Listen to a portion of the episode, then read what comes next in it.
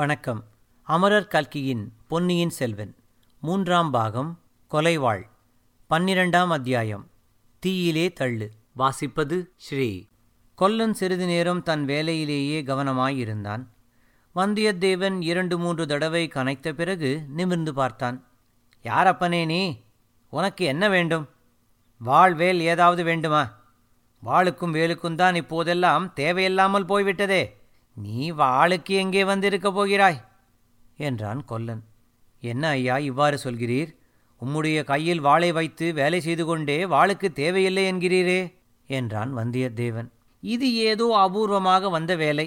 பழைய வாளை செப்பனிடுவதற்காக கொண்டு வந்தார்கள். சில வருஷங்களுக்கு முன்னால் பாண்டிய நாட்டுப் போரும் வடபெண்ணை போரும் நடந்து கொண்டிருந்த போது இந்த பட்டறையில் மலைமலையாக வேலும் வாளும் குவிந்திருக்கும். இலங்கை யுத்தம் ஆரம்பமான புதிதில் கூட ஆயுதங்களுக்கு கிராக்கி இருந்தது. இப்போது வாளையும் வேலையும் கேட்பாரில்லை. பழைய வாள்களையும் வேல்களையும் என்னிடம் கொண்டு வந்து விற்பதற்காக வருகிறார்கள். நீ கூட அதற்காகத்தான் ஒருவேளை வந்தாயா என்ன? இல்லை இல்லை, இன்னும் சில காலத்துக்கு எனக்கு வாள் தேவையாயிருக்கிறது. ஒப்புக்கொண்ட வேலையை முடித்துவிட்டால் அப்புறம் கையில் தாளத்தை வைத்துக்கொண்டு தேவாரம் பாடிக்கொண்டு சிவஸ்தல யாத்திரை புறப்படுவேன். அப்போது வேணுமானால் என் ஆயுதங்களை உம்மிடமே கொண்டு வந்து கொடுத்து விடுகிறேன். பின்ன இப்போது எதற்காக என்னை தேடி வந்தாய்? என்னுடைய குதிரையை காட்டிலும் மேட்டிலும் விட்டு கொண்டு வந்தேன். இன்னும் வெகு தூரம் போயாக வேண்டும். குதிரைகளின் கால் குழம்புக்கு இரும்பு கவசம் போடுவதாமே, அது உம்மால் முடியுமா? ஆம், அரேபியா தேசத்தில் அப்படித்தான் வழக்கம். இங்கேயும் சிலர் இப்போது குதிரை குழம்புக்கு இரும்பு லாடம் அடிக்க தொடங்கியிருக்கிறார்கள். எனக்கும் கொஞ்சம் அந்த வேலையில் பழக்கம் உண்டு. என் குதிரைக்கு லாடம் போட்டு தருவீரா? அதற்கு நேரம் அதிகம் பிடிக்கும். கையில் உள்ள வேலையை முடித்துவிட்டுத்தான் உன் வேலையை எடுத்துக்கொள்ள முடியும். வந்தியத்தேவன் யோசித்தான். அவனுக்கும் களைப்பாயிருந்தது. குதிரையும் கஷ்டப்பட்டு போயிருந்தது. சிறிது நேரம் காத்திருந்து அதன் குழம்புகளுக்கு கவசம் போட்டுக்கொண்டே போவது என்று முடிவு செய்தான். கைவேலை முடியும் வரையில் காத்திருக்கிறேன். அப்புறமாவது உடனே செய்து தருவீர் அல்லவா? அதற்கென்ன, ஆகட்டும். வந்தியத்தேவன் சற்று நேரம் கொல்லன் காய்ச்சி செப்பனிட்ட வாளையே பார்த்து கொண்டிருந்தான். இந்த வாள் அபூர்வமான வேலைப்பாடு அமைந்ததாய் இருக்கிறதே. ராஜகுலத்து வாள் மாதிரி அல்லவா இருக்கிறது. இது யாருடைய வாள் என்றான். அப்பனே, இங்கிருந்து கொஞ்ச தூரத்தில் ஹரிச்சந்திர நதி என்று ஒரு ஆறு ஓடுகிறது. நானும் கேள்விப்பட்டிருக்கிறேன். அதனால் என்ன? நான் ஹரிச்சந்திர நதிக்கு சென்று அடிக்கடி தலைமொழிகி வருவது வழக்கம். மிக்க நல்ல காரியம், போகும் இடத்துக்கு புண்ணியம். ஆகையால் கூடியவரையில் மெய்யே சொல்லுவதென்றும் பொய் சொல்லுவதில்லை என்றும் வைத்து கொண்டிருக்கிறேன். அதற்கென்ன ஆட்சேபம்? உம்மை யார் பொய் சொல்லச் சொன்னது? நான் சொல்லவில்லையே. நீ என்னை இந்த வாளை பற்றி ஒன்றும் கேள்வி கேட்காமல் இருந்தால் நானும் பொய் சொல்லாமல் இருக்கலாம்.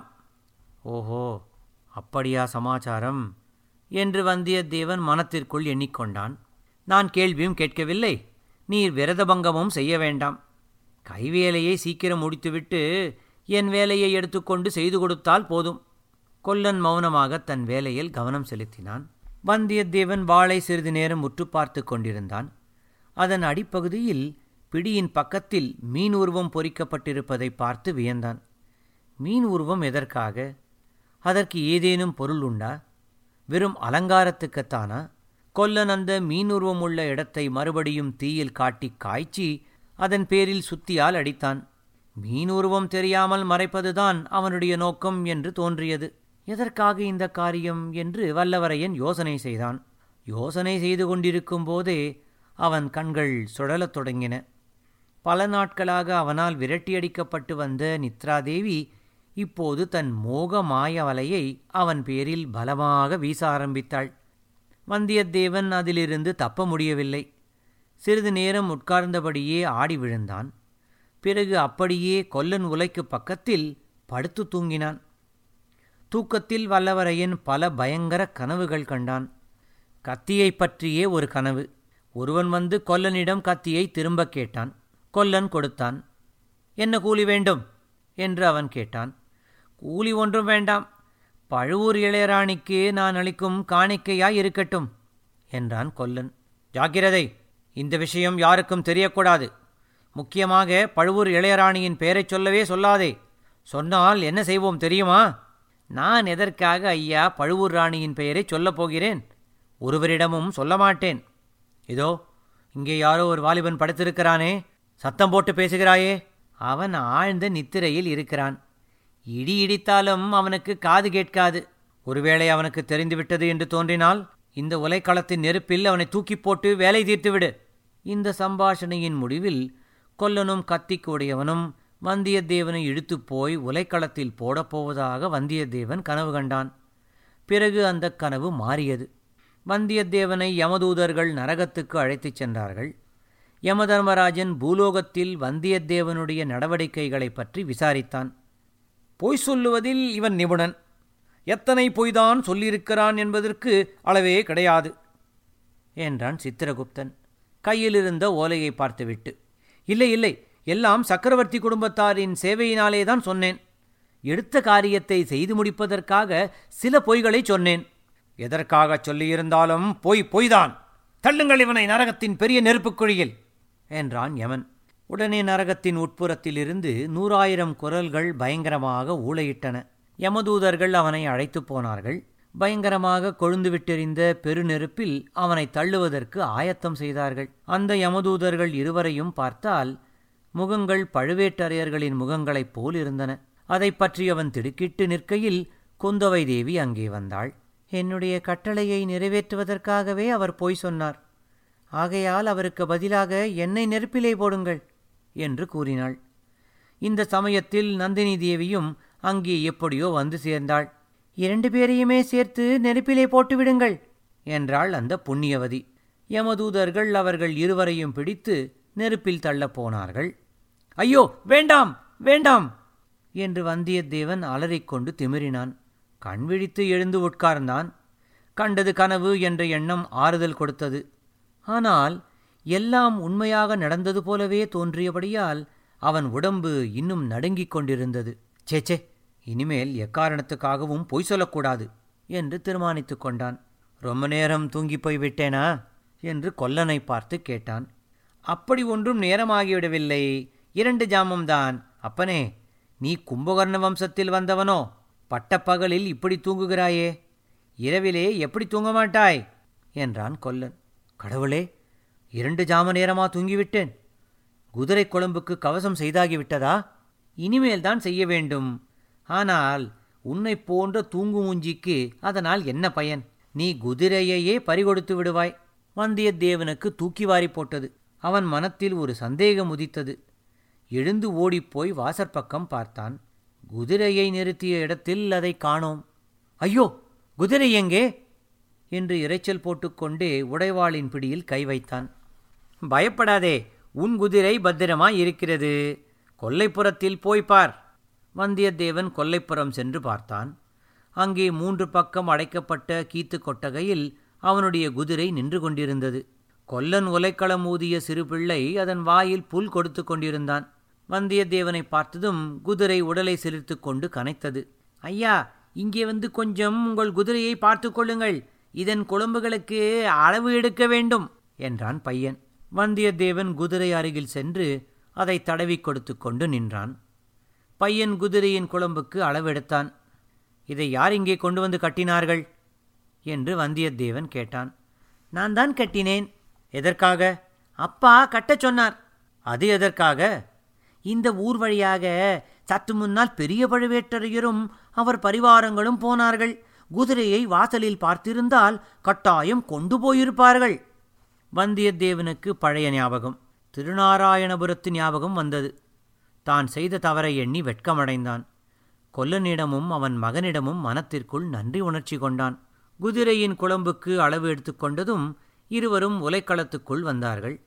கொல்லன் இரும்பு துண்டை எடுத்து குழம்பைப் போல் வளைத்து வேலை செய்ய தொடங்கினான்.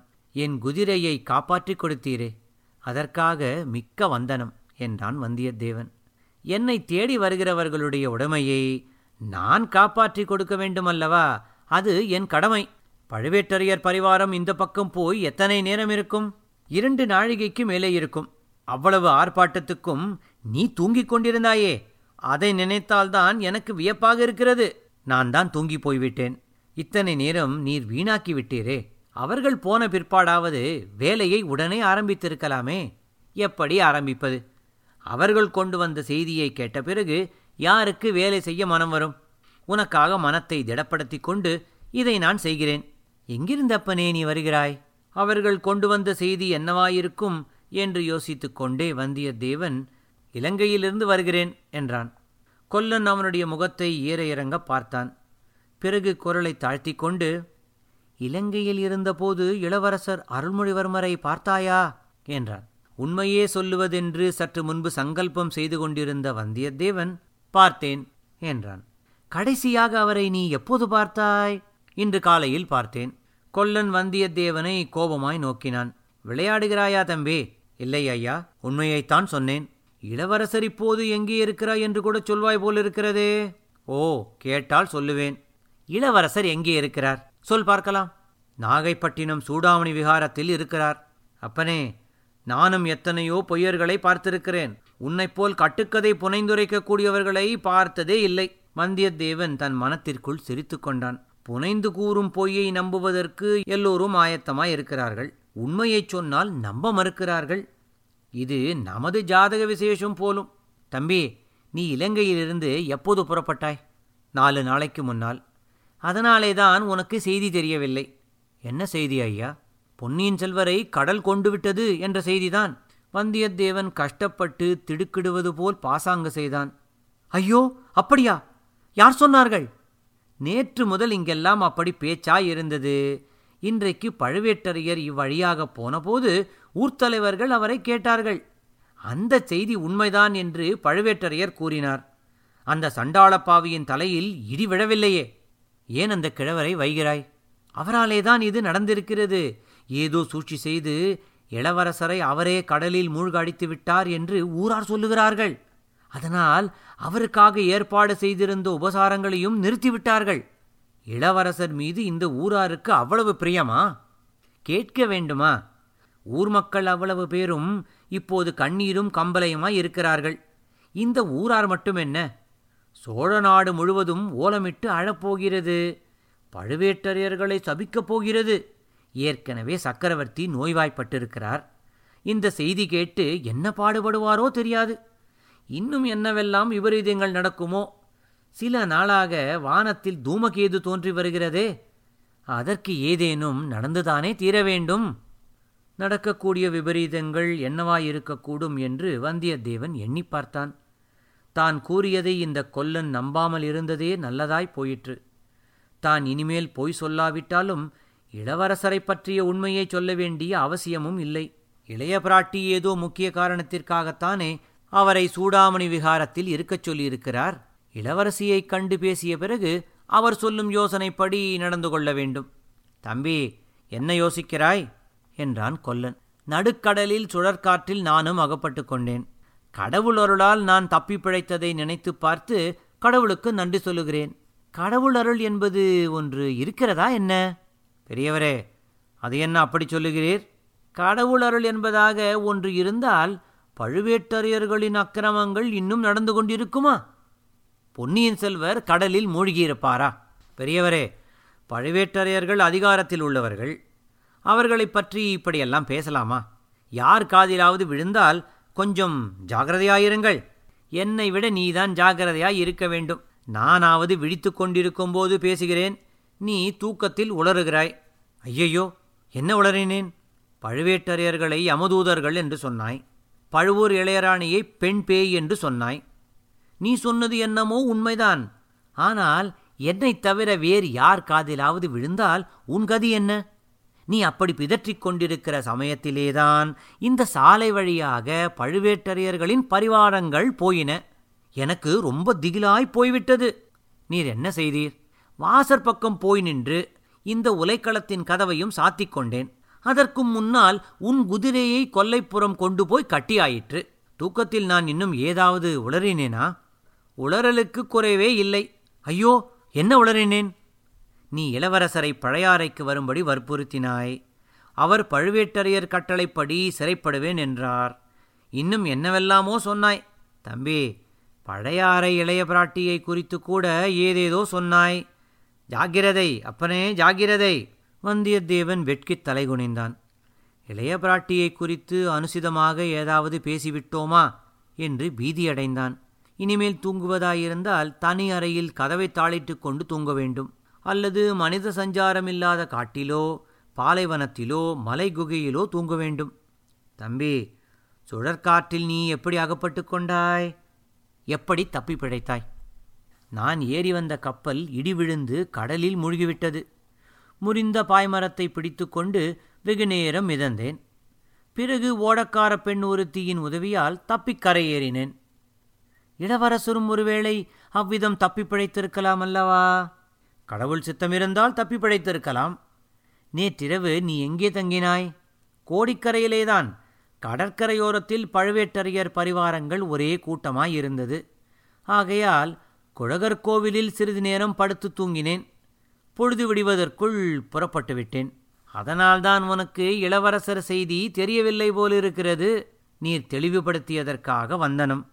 ஐயா, நான் பழையாறைக்கு கூடிய சீக்கிரம் போக வேண்டும். பழுவேட்டரையரின் பரிவாரத்திடம் சிக்காமல் போக வேண்டும்.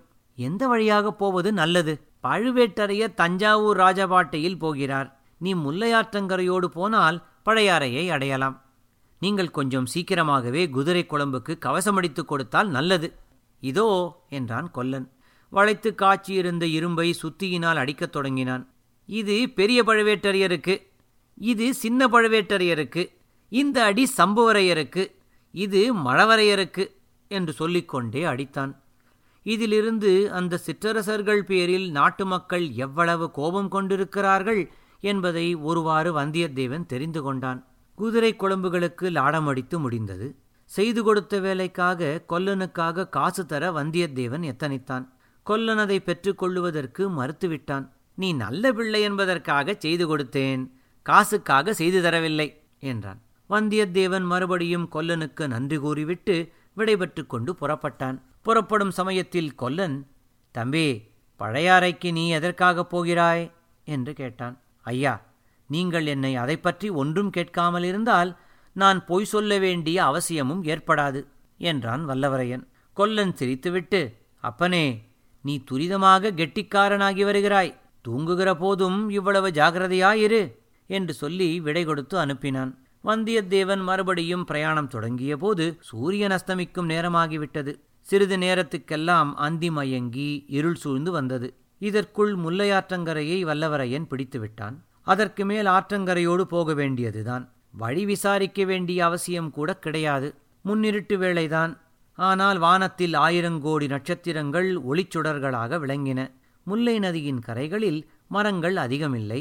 சிறிய சிறிய புதர்கள்தான் இருந்தன. ஆகையால் வழி கண்டுபிடித்து போவதற்கு வேண்டிய வெளிச்சம் விண்மீன்கள் தந்தன. வானத்தில் ஜொலித்த நட்சத்திரங்களோடு போட்டியிடுவது போல் ஆயிரக்கணக்கான மின்மினி பூச்சிகள் நதிக்கரை புதர்களைச் சுற்றி வட்டமிட்டு விளையாடிக் கொண்டிருந்தன. வந்தியத்தேவனுடைய உள்ளத்தில் உற்சாகம் ததும்பியது. அதற்கு பல காரணங்கள் இருந்தன.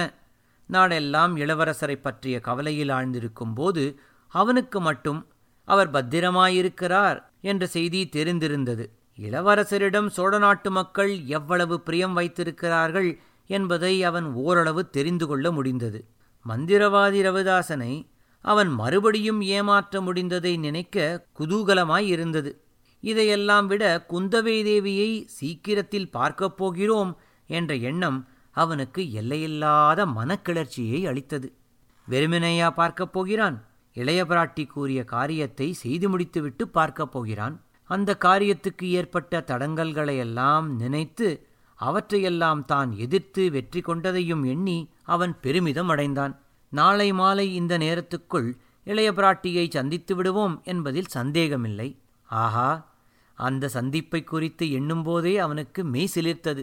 நட்சத்திர சுடர்களால் விளங்கிய வானமும் மின்மினிகள் பறந்த பூமியும் சலசலவென்ற சத்தத்துடன் ஓடிய முல்லையாற்று வெள்ளமும் மந்த மந்தமாக வந்த குளிர் பூங்காற்றும் வந்தியத்தேவனை பரவசமடையச் செய்தன.